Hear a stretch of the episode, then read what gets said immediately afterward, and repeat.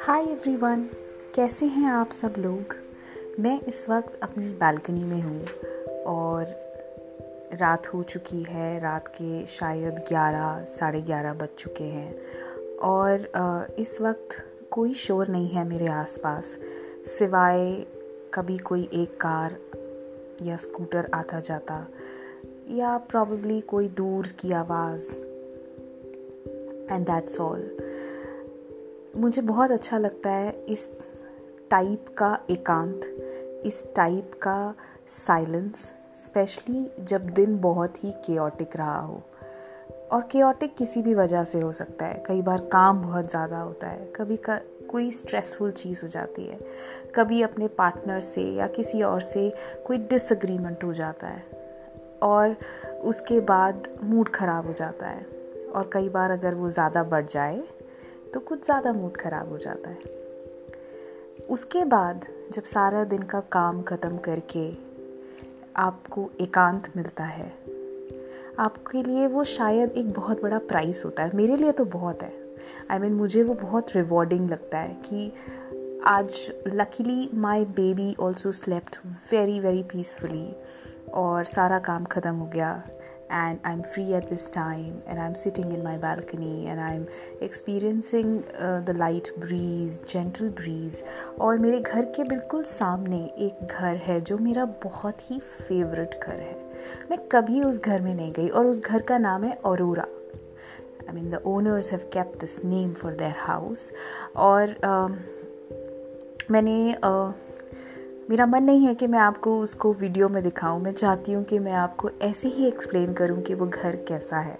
सो so, अगर आप उस घर के सामने जाएँगे बिल्कुल सामने ग्राउंड फ्लोर पे पार्किंग है जिसमें दो तीन कार्स आपको मिल मिलेंगी and there will be a guard and उसके साइड में एंट्रेंस है पार्किंग के साइड में और जब वो एंट्रेंस शुरू ही होता है तो ग्रास है बहुत ही नेचुरल ग्रास है it's not an artificial one and उस घर में ग्राउंड फ्लोर पे कोई नहीं रहता है बिकॉज़ ग्राउंड फ्लोर पार्किंग है और फिर फ़र्स्ट फ्लोर पे एक बहुत ही ब्यूटिफुल लॉन है।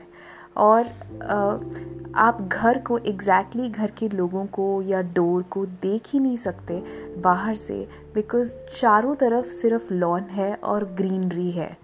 And you have all the beautiful flowers flowing out of that lawn and leaves actually flowing out of that lawn और फिर आपको सीधा थर्ड फ्लोर दिखाई देता है जो जो जिसकी सिर्फ़ एक विंडो दिखाई देती है और एक ग्लास डोर दिखाई देता है जिसके सामने एक छोटी सी चेयर रखी हुई है।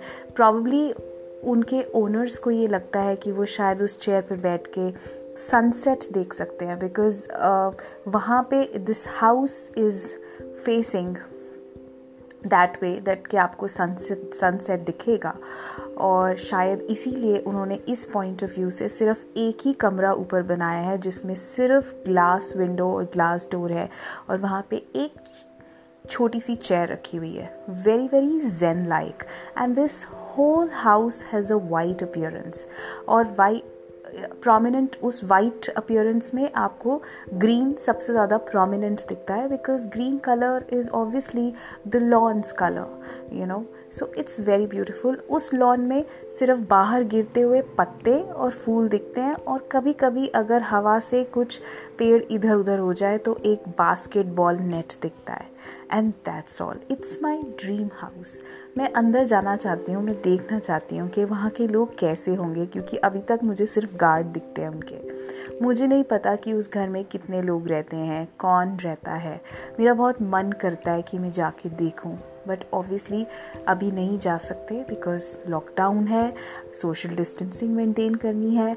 और दूसरी चीज़, मैं यहाँ पे बिल्कुल नहीं हूँ, मैं कोयम्बतूर में हूँ।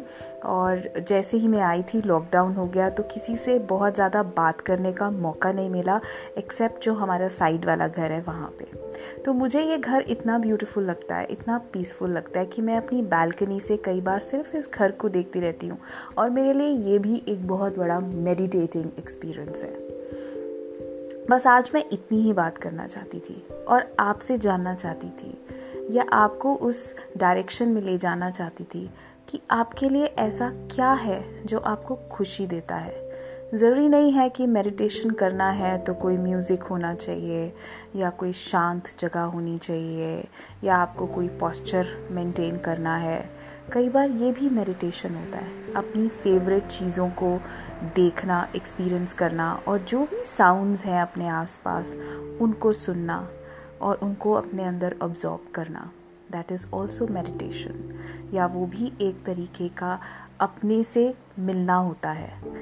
I hope you going to find this clip an interesting clip और मैं जानना चाहूँगी आप लोगों से कि आपके लिए ऐसा कौन सा एक्सपीरियंस है जो आपको खुशी देता है, या जो आपको शांति देता है, या जो आपको पीस देता है स्पेशली उस दिन, जिस दिन आपका पूरा दिन क्योटिक रहा हो।